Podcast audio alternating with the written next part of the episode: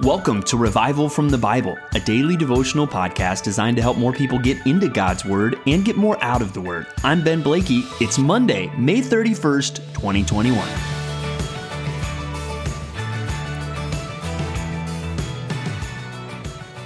Happy Memorial Day everyone. I hope you are enjoying some time off from work or some time with family or friends, and that as you do all that, uh, may we all give some thought to what this day is all about those who have given their life in the service of our country. And one Bible verse that gets brought up frequently on a day like today is the words of Jesus when he says, Greater love has no one than this, than one lay down his life for our for his friends.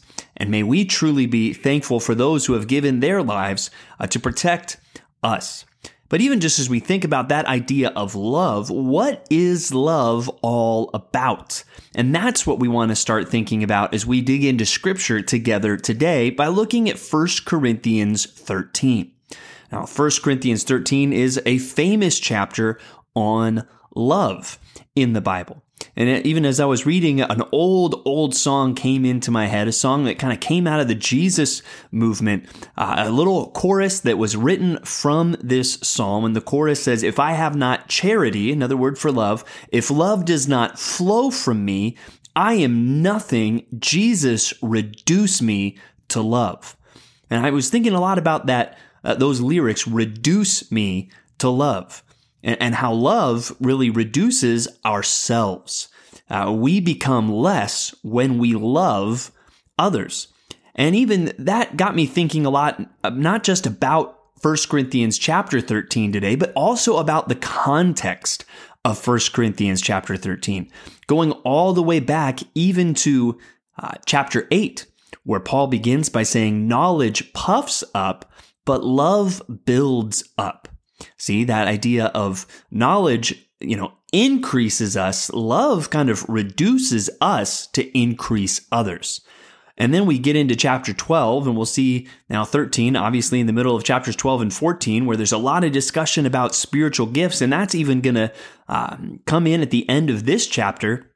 And we think about how it's just flowed from the last chapter that so many of the Corinthians kind of had a selfish, personal focus on their gifts and what they were doing, and uh, really a focus on themselves. And when Paul is saying, no, reduce yourself to love, and love is not about you, it's about others.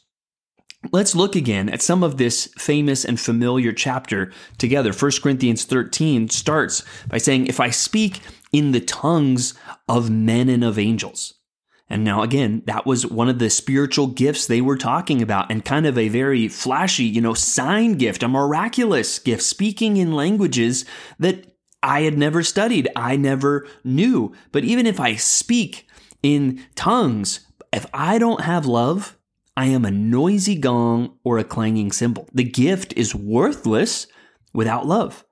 And if I have prophetic powers, another intense gift, and understand all mysteries and all knowledge. And if I have all faith so as to remove mountains, but have not love, I'm nothing. And if I give away all that I have and deliver my up my body that to be burned, but have not love, I gain nothing. So great spiritual gifts or abilities or incredible Christian service, all of that, it is nothing if there is no love. So Jesus is saying, hey, everything else you do is reduced if you do not have love. And we need to think through that in our own lives because even many times, what do we value even about ourselves? Oh, I value that I'm good at this. Or, oh, I value, you know, that I am very sacrificial. Well, what we want to value is love. And love will always be focused on other people, and even see how it is fleshed out in verses 4 through 7. Love is patient and kind. Love does not envy or boast. It is not arrogant or rude. It does not insist on its own way. It is not irritable or resentful. It does not rejoice at wrongdoing, but rejoices with the truth. Love bears all things, believes all things, hopes all things, endures all things. So even as you see those things, it shows us how love expresses itself. And even how maybe some of these spiritual gifts think all the way back to chapter 8 again and knowledge.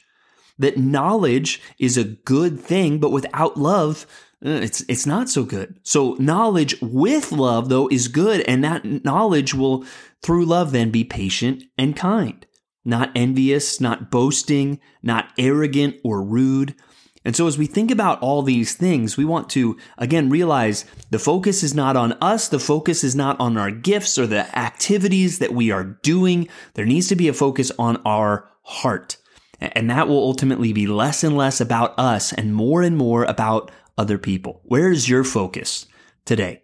Are you truly living a life of love? Can you cry out like that old song and say, Jesus, reduce me to love. That it's not about my gifts. It's not about what I'm doing. It's about the heart behind it that I genuinely care about other people. And spend some time praying through those middle verses that God would flesh out all of those attributes in you, that you would be patient and kind, that you would bear all things, believe all things, hope all things, and endure all things. You know, you look sometimes at Christian ministries and you see some things where there's problems, even though you're like, but there's incredible gifting. What, what's going on here? Many times, unfortunately, the answer is there's a lack of love, right? Because gifting without love is nothing. And so many times when we're faced with difficult situations, especially when it deals with other people, what we need to do is come back to chapters like this and say, God, help me to love. Jesus, reduce me to love. And even as we think about love, we're going to kind of move to an example that's not as positive as we go now back to the Old Testament, 2 Samuel, verse chapters 13 and 14. Uh, 2 Samuel 13 and 14. And remember, we just read about David and Bathsheba, and that is very much a turning point in this book because things are going to start kind of coming off the rails here in chapter 13. We read about one of David's sons raping one of David's daughters uh, from a different mother in this chapter. And then the full brother of that sister avenges her honor by killing the other brother. So in chapter 13, uh, David has one son, you know, commit this terrible sin of rape of one of his daughters, right? So David has one son that uh, commits rape, a daughter that is raped, and then a son that dies, and a son that kills. And then that son kind of runs away into exile. That's a lot of bad things going on in the house of David in that chapter. But what I want us to realize is this didn't just come out of the blue when we consider God's words through the prophet Nathan. A lot of these things that we're going to start seeing, God says, are a consequence of his sin with Bathsheba. As one commentator put it very well on this passage, the next time uh, sin looks attractive to you, think about these things that happened to David, right? The next time you're tempted to do what David did in 2 Samuel chapter 11 and commit adultery, think about uh, 2 Samuel chapter 13 and what David experienced as a result of that and how destructive sin can be. But then in chapter 14, we see more of the dynamics between uh, David and Absalom. And I'm saying this is not a great picture of love between this father and son. And I think there's a couple sides of things. We never really see repentance uh, from Absalom, right? He never seems to express regret over what he did to Amnon and how he handled that. And I think that's one thing that doesn't really allow him and David to be fully reconciled. But also, then we see David not really uh, expressing that compassion towards his son, where his son is away for years and then comes back to Jerusalem, but David still won't see him. It doesn't seem that David is uh, doing everything on his side to reconcile the situation. So, and we're going to see the problems between David and Absalom turn into a, a full fledged civil war here uh, in the next few chapters that we will look at. So, what we're seeing here in David is some of the bitter fruit that came as a result of his sin, and it should be a warning to us as we face temptation. Uh, but thankfully, we have a God who delivers, and that's really what Psalm 68 is about. Psalm 68, and today we're looking at verses 11 through 18. And as we consider this psalm, remember that aspect of deliverance, right? God will arise, his enemies will be scattered. He's a father to the fatherless and a protector of the widow. And in this part, some of this gets a little confusing, but these first four verses really just focus on the idea of uh, a victory over a, a, king's enemies, right? You have the women gathering even and uh, seeming to sing, right? They're announcing the news of this great victory that has been won. And so we see that in these four verses. And then the next four verses, we see um, they're talking about these other mountains and almost acting like they are, are jealous of uh, where, where God dwells. They're they're jealous of this place uh, where God's glory is going to dwell. And even there's an interesting phrase that Sinai is now in the sanctuary. We think of that as a holy mountain where the Ten Commandments were given and the law. But now, as one commentator put it, the Ark of the Covenant is a kind of a portable Sinai, conveying God's presence to his people. And now it's going to come rest on a new mountain. Uh, and so it's kind of celebrating these things here in Psalm 68. And we'll really get into some great stuff tomorrow about just how we should respond to that and what we should think about this great God who wins victories, who uh, is a deliverer, and, we'll we'll see more about that tomorrow. Uh, finally, today we're going to look at Jesus' words in Mark. Mark chapter 12, verses 13 through 27. And here again, Jesus is challenged two more times. And I think we see both times um, these people are not coming and asking questions in good faith. They are asking questions designed to trap Jesus. And we see Jesus flip things um, on their heads, right? Uh, the the Pharisees come and some of the Herodians. That was an unlikely combination. And it explicitly says they came to trap him. And so they ask him about taxes and what they should do. And Jesus, he sees right through it. He says, Why do you put me to the test? And he gives the famous line, Render to Caesar the things that are Caesar's, and to God the things that are God's.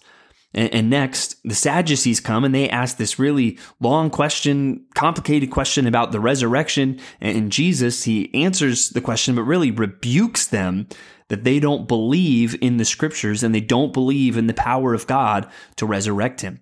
And I think here we see a warning that when we try to really twist God's words to use them against him, or we try to twist, twist God's words to get our own way, uh, that's never ever going to work right? And even maybe we think about our obligation to government and we need to be challenged by the words of Jesus here to render to Caesar the things that are Caesar's. But also notice the second part and to God the things that are God's, right? He rebukes them both ways. Hey, you're not thinking right about this politically, but the bigger problem is you're not thinking right spiritually because your life isn't about honoring God. And here in the second question, he says, yeah, you know, the resurrection's not like that. There's not marriage in the resurrection, but the bigger problem is you don't believe in the scriptures and you don't believe in the power of God. Uh, may we be people that are truly seeking God, rendering to God the things that are God's. And just as we think about all of these uh, things, we want to respond the way Jesus would want us to respond. And even may we consider, as we ask different questions about the Christian life or, what we should think about this or that, remember that without love, we are nothing. So may we remember that this Memorial Day. Thanks for digging into God's Word with me today on Revival from the Bible. For more resources, check out revivalfromthebible.com. To learn more about Compass Bible Church Treasure Valley, go to compassbible.tv. The grace of our Lord Jesus Christ be with you.